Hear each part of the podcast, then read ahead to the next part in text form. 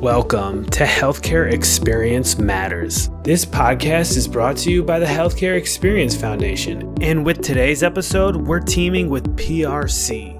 This podcast is dedicated to transforming the healthcare experience so that every person can receive and deliver the best care joined today by Dr. Joshua Schwarzbaum. He is an emergency and addiction medicine physician with St. Barnabas Hospital in New York City. Dr. Schwarzbaum, please just let's kick this conversation off by you telling me a little bit about your professional background and how we got to where we're at today. Yeah, thanks. Thanks for having me. I, so I did, you know, my originally I did my residency in emergency medicine. I've always been interested in um, psychiatry and psychology as well.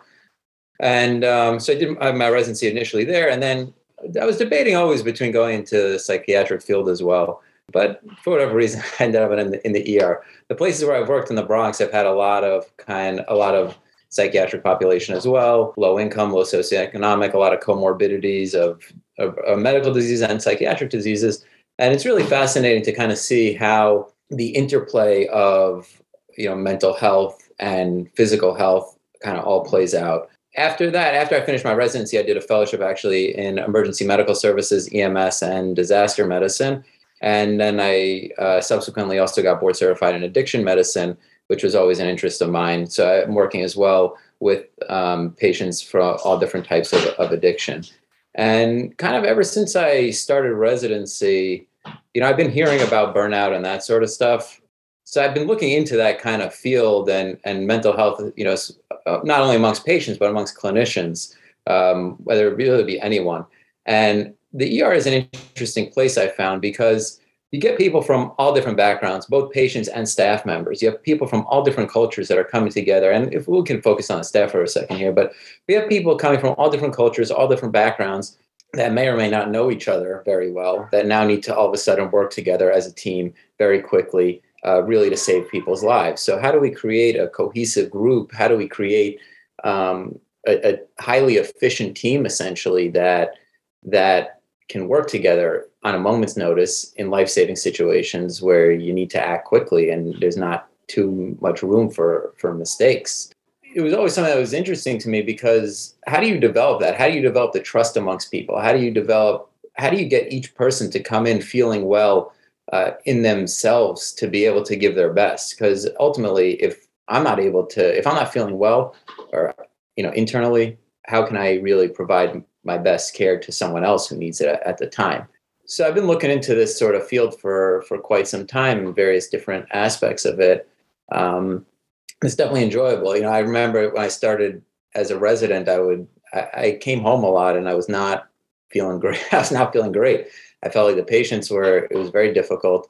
I would try to give them my all. I would give advice um, to the patients, and I would find some people coming back the same, you know, day after day after day for the same exact problem, uh, not really listening to what we said. And I'm like, what? I was thinking, what's the purpose of this? Why am I, you know, why am I doing this? Basically, why am I showing up to work? You know, waking up very early in the morning, coming home very late at night, going through this, and feeling that I have little to no impact you know, I, I went to medical school with the hopes of really having an impact on, on the world or having impact, you know, amongst my patients. And I didn't really feel that was happening so much in residency. And then, you know, one day it actually kind of hit me. And um, I was walking into one of the patient rooms and I realized that I'm not going to be able to change the people around me. Um, there's nothing I can do about the way people, what, what people were born into, what their education was, how they were brought up, the life experiences they had. I realized that the only way for me to leave happy is by looking internally at the end of the day. I can't look externally for it. Um, the hospital may not change. You know, the typical frustrations that we hear about, you know, dealing with various things in the hospital, the EMR, administration, uh, processes, systems, all that sort of stuff. That it's slow, slow to change. I mean, sure, it can help, you know, but at the end of the day, I'm responsible for for my happiness. And on the same token, I'm responsible for my sadness and for really any of my emotions is my responsibility for it. And when I realized this, I, I, I really had a dramatic kind of shift in the way I saw myself and the way that I saw other people, in the sense that it was very empowering because now I can choose how I want to leave the hospital, how I want to take any given day. I could look for the things that make me feel energized and make me feel happy because they're there. Everything is there in front of us. It's just the things that we decide to focus on. So when I started to notice this and really look into well-being a lot more, it's really kind of changed the the paradigm, the way that I've I've seen myself, that I've seen in patients, uh, seen colleagues, and and we've been able to really create cohesive teams and and and bring people together by making them by making each individual feel their best possible or helping each individual and and helping each individual realize how how blessed they are as a person basically and what they have inside and how much power they have inside of them. Then all of a sudden we can really bring people uh, bring people together in the best way possible because then everyone is feeling great and then we can deliver the best care and still leave work you know feeling feeling good. Yeah. No that's that's great background and it's going to lead up to how the code breathe initiative got started because that i want to be the focus of today's interview for our listeners so they can learn all about it. So first and foremost just tell us about what the code breathe initiative is. Yeah so code breathe it's an initiative we started in our er in st barnabas hospital. Uh, it's basically what it is. It's we take five minutes a day to we call it overhead just like when we have a medical notification or a trauma notification it gets called overhead and everyone stops what they're doing to go you know take care of a, a critically ill patient. So we got introduced to uh, an organization called veterans path. Um, they were working with military police departments on um, essentially mindfulness mindful type of breathing. Um, these kind of deep belly breaths that they found helps and there's good literature to support this sort of stuff as well that helps people recenter reconnect to themselves, uh, activate the parasympathetic nervous system to help calm people down, essentially, to help calm yourself down by taking just a series of, of a couple of big deep breaths. So we got in contact uh, with this organization. We did a little bit of a training, and then we're trying to figure out how to kind of implement it in the ER. So after you know speaking with some some other staff members and you know thinking about this for a while, we came up with Code Breathe. So what it is is that basically every day um, on we do it uh, basically every shift. Uh, ideally, we will announce overhead in the same way that we'll announce like a medical notification. We'll announce code breathe, and no matter what's going on, and we actually specifically chose it to be at one of the busiest times in the ER. Um, that it gives people the permission, the time to go take five minutes where we get together, sit down, and someone will have various people, either a doctor, a nurse, a technician, registration, uh, personnel, security, housekeeping. Um, we have really every line of work from the ER has been attending, and and we get a different person to lead it every day. We're all kind of just come together for five minutes, five seven minutes, and um, sit down, relax, take a couple of deep breaths, and get to feel you know energized, uh, re-energized, refocused, um, no matter what is going on around us, because that really helps us you know reconnect with within and to bring our best out uh, to all of our patients and all the rest of the team. That's great. Um, I love hearing that. I, I think our listeners really will appreciate knowing about that too, and perhaps something they can implement where they work. Why did you feel there was such a need for this Code Breathe initiative in the first place? Yeah, so I mean, it was actually the organ. We got approached by the uh, by Greater Hospital New York and to set us up with uh, this organization. Uh, so they kind of came to us, but it, we've always been in our ER. We've always been talking about different well-being initiatives, and this kind of fit in fit in very well. We weren't sure initially how to kind of structure it and everything, and once we heard about it, we're like, sure, let's give it a try and see. Uh, knowing that there may be some challenges to implement it and everything, and and through a couple of different iterations, we we tried to figure out the best way to to kind of do it. Um, but inherently, you know, we need the space, we need the time. Like the ER is a crazy, crazy place to work in, especially our ER. There's you know a lot of traumas we see, a lot of very sick medical patients, um, and just you know with the population we work with can be frankly difficult sometimes, and and it can get overwhelming for the staff. And how what what can the staff do when they're feeling overwhelmed and when when there's still a lot of patients in the waiting room waiting to be seen or there's a lot of other sick people that are waiting to be seen how do you keep on giving? If you keep on giving and you're and and you're starting to run on empty, there's nothing else to give. If someone comes to ask you for a dollar on the street and you don't have a dollar in your wallet, you just can't give it to them. So how do we keep people full? How do we keep people, you know, how do people know when they need to reset? And I think in I've worked in a lot of different emergency rooms at this point, and it's almost a badge of honor, like, oh, I haven't gone to the bathroom, or I didn't eat lunch today, or you know, I've been working for 12 hours straight, and then I get to stay for an extra two hours to do my charting. Well, it's all nice and fine, but if you're not leaving well, you're not leaving feeling good at the end of the day, then that's a problem. So we need to build in processes in place within our emergency departments, within our healthcare systems, to give people the space to to take the time that they need for themselves. And if we're not doing that, we're going to run our clinicians into the ground. And if we run our clinicians into the ground, who's going to suffer? It's the patients that are going to suffer. I mean, there's no other industry really that you know people like, oh, let's work, you know, for the 12 hours straight, not take a break, not go to the bathroom. It doesn't make sense. So let's give people the time specifically to to be able to do that. We have to think, you know, complex thinking. We have to make critical decisions.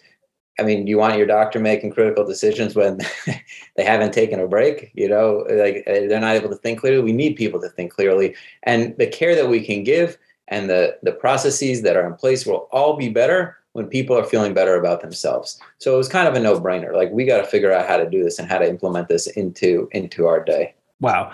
So well said. Makes complete sense. Great logic behind it. I'm curious what, how, how the feedback's been from participants in the Code Breathe initiative. What kind of feedback have you gotten from those who are participating in it? Yeah, I mean, it's been great. We have people coming every day. So we'll have, you know, uh, 10, 15, 20 people sometimes coming. I mean, it all depends on how busy it is in the ER as well. Uh, we did some surveys initially um, and to kind of ask people, and some of the feedback we got was like it helped me relax and calm down. It's learning to take a quick uh, time out during work, even when it's busy. Uh, I felt more relaxed. I feel less anxious. Um, it feels very relieving. It gives me time to chill out and time to check in with myself. So those are kind of some of the comments that we got. The surveys that we did were more qualitative. Well, they're actually we asked two questions. One of them was, "Would you recommend this to a friend?" And kind of like a net promoter score type of thing. Yeah. And everyone we surveyed said yes. And then um, we asked, you know, what do you what do you uh, what do you enjoy about code? Was something along those lines, or what you know, what do you find? How do you find it to be helpful? And, the, and those were kind of the qualitative comments that we got that I just mentioned. And people are coming back every day. So you know, I know that people like it because otherwise they wouldn't be showing up. And it's growing, and people from other departments have come, and people from other lines of work in the ER have come. And also on the days that it, for whatever reason, it gets very busy, we chose to have it at 1.30 in the afternoon because that's a particularly busy time. You know, the question was, oh, should we do it? When should we do it? Should we do it at a time it's not busy? And we decided, no, we're going to do it at one of the busiest times in the day because we're going to show that this is extremely important to do. And because it's so important, we want it to be specifically at a busy time. So sometimes it actually gets a little bit delayed if it's too busy or if there's critical patients. You know, we obviously we got to go save someone's life. We can't say, all right, let's uh, you know take a couple of minutes to breathe and uh, you know and put someone's life at risk. But on the days that it's not happening right on time, we'll get people coming up and asking, "Is you know what's going on? Is Code Breathe happening today?" So yeah. it's been uh, it's been a nice journey so far. That's pretty cool. Um, we you talked about some of the feedback. Was there any other indications or signs of its success that you wanted to share with us? No, I mean, I think that was basically it. You know, we're getting more people that are interested in leading it all the time, and uh, we're expanding it. Initially, when we started it, we we did it, you know, Monday through Friday, five days a week, just to kind of pilot it and make sure it would fit in. You know, we're expanding it to the nights and weekends now as well. So um, I think overall, it's been it's been successful. Yeah, and for listeners that aren't familiar, the the Net Promoter Score that's simply um, in survey taking just asking if you would recommend this to a friend. It's kind of like a one question survey right?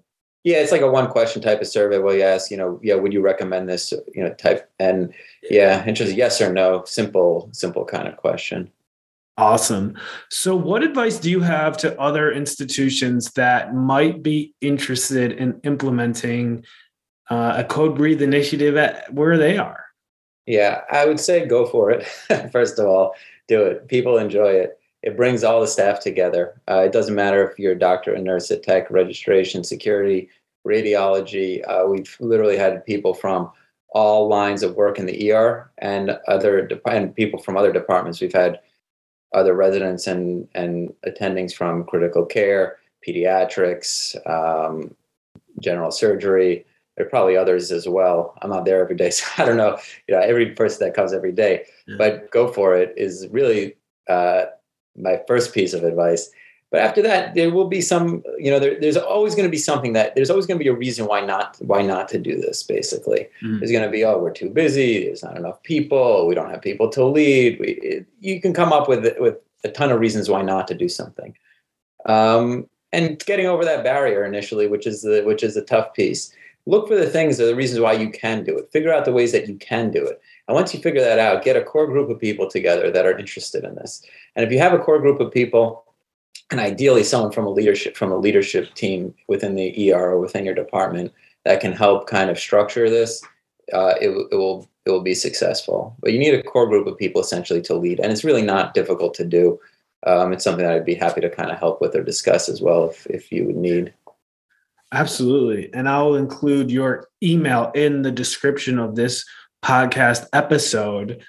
Um, Dr. Schwarzbaum, when we first kind of got together, you were telling me some reasons behind why you're so passionate for this work. You mentioned, you know, why you got into healthcare in the first place, and and you know, you, you don't feel satisfied when you leave work and you feel like you haven't made an impact. That's I think that's a message that'll really come across to our listeners. And you know, is there anything else valuable you want to discuss with us before we work towards wrapping up here? Yeah, I mean, I think inherently working in healthcare, it gives us a it gives us the ability to connect to people um, in a way that you don't really get in a lot of other other industries. By virtue of showing up to work every day, no matter what it is that you do in healthcare, you are literally transforming people's lives. And it's not only the lives of the people that you're taking care of; there are families behind it, there there there are workplaces behind it. And the impact that we're having it, it's really exponential and we don't even necessarily recognize it. So to me showing up and and taking care of people and and us feeling very drained at the end of the day it's unfortunate. And it doesn't need to be that way. And i realize that over time. There's always going to be you know things out there that we may think frustrate us but at the end of the day if we really are looking for the things that make us energized if we look for the things that within healthcare about how we can how we can really use our blessings to be able to help someone else it doesn't even need to be something major. Some of the best days i'm like if i help help walk someone out from the er to their car and i get an extra one minute to talk to them. Like these are the things if i start to focus on them that's what makes me feel better at the end of the day. And the things that we think about is essentially what creates our reality if I think about all day how bad my EMR is, I'm going to leave the leave the hospital feeling that the EMR is terrible. If I you know, and I'm and I'll leave feeling terrible and I won't feel good as well. If I focus on the things that I find value in that I find, you know, make me feel better, that make me feel happier or at peace or have more of a tranquil mind, and I start to look for those things every day, then those are the things I'm going to leave the hospital feeling. And it's just the situation around me doesn't change. It, it stays exactly the same. What changes is me within that situation. And you can see um, if you know if you're working in the ER and healthcare, you'll see people with the same disease or the same trauma presenting in very different ways psychologically. You know, we'll have people that are in the same exact car accident, so they underwent the same exact experience. We have one person coming in who's screaming their head off and is you know really in a ton of pain, let's say, or just screaming because they're traumatized from whatever happened, and then you have someone else who is very calm and collected, maybe even with the same injury or possibly with a worse injury. But the car accident was exactly the same. So why is it that one person is coming in with, you know, a calm and collected mind and the other person is not? And it's because of how they are within any given situation. So that's true of our patients. It's true of us too. I can't change the ER. I can't change the patients around me. I can't change really much, much of anything. I mean, I could work to change some stuff, but at the end of the day, what's the easiest thing for me to change? It's myself. It's my approach to to how I look at things, to what are the things that I look at, to to what are the things that I, I think about and and what are the things that I focus on every day. So all of a sudden there now it, it the whole the whole paradigm shifts from the work being overwhelming to you know anything else to to me saying well it's how i think about the work. It's how i think about my patients. And if i find the and and if i look for and find the beauty and the love and understanding and compassion that is built into every one of us i can connect with people on a much deeper level essentially. And when i can do that now everything shifts because it's not just another patient in front of me it's another person. And the amazing thing about healthcare too and I, we see this firsthand and especially in the ER we see people born I, I mean i may go from seeing someone born being born and dying on the same exact day which is kind of incredible you know the ends of life. We all come into the world in the same way we all leave the world in the same way. It's everything in the middle that's kind of going to be up in the air and that and that shapes us. But if you look at even embryonic development you go from one cell to all of a sudden a whole differentiated person with arms and legs and a nose and ears and mouth and internal organs, you know, liver, heart, uh, kidneys, spleen, everything. You can go on and on. How does this all happen? You know, how does this whole thing happen? There's something powering this whole universe behind us. You know, some spiritual energy, some spiritual force, whether you want to call it the spirit, the God, God, the universe, the universal intelligence, whatever it may be each of us has that within us by virtue of being born and by virtue of being human we are that's that's it's all part of us so if it's all part of us and i can connect with someone and we all have the ability to connect with someone on that level it all of a sudden changes the way that we feel about other people and the way we feel about ourselves and it's really it's incredible and and for me it's just transformed the whole way that, that i show up to work every day and the way that i leave work every day and it's given me an amazing toolkit to be able to approach my patients and their family members um, because I just see them differently. And when I see them in, in that light, all the other stuff kind of falls falls off, and then that connection is just there, and it's nice. And it feels good. Wow.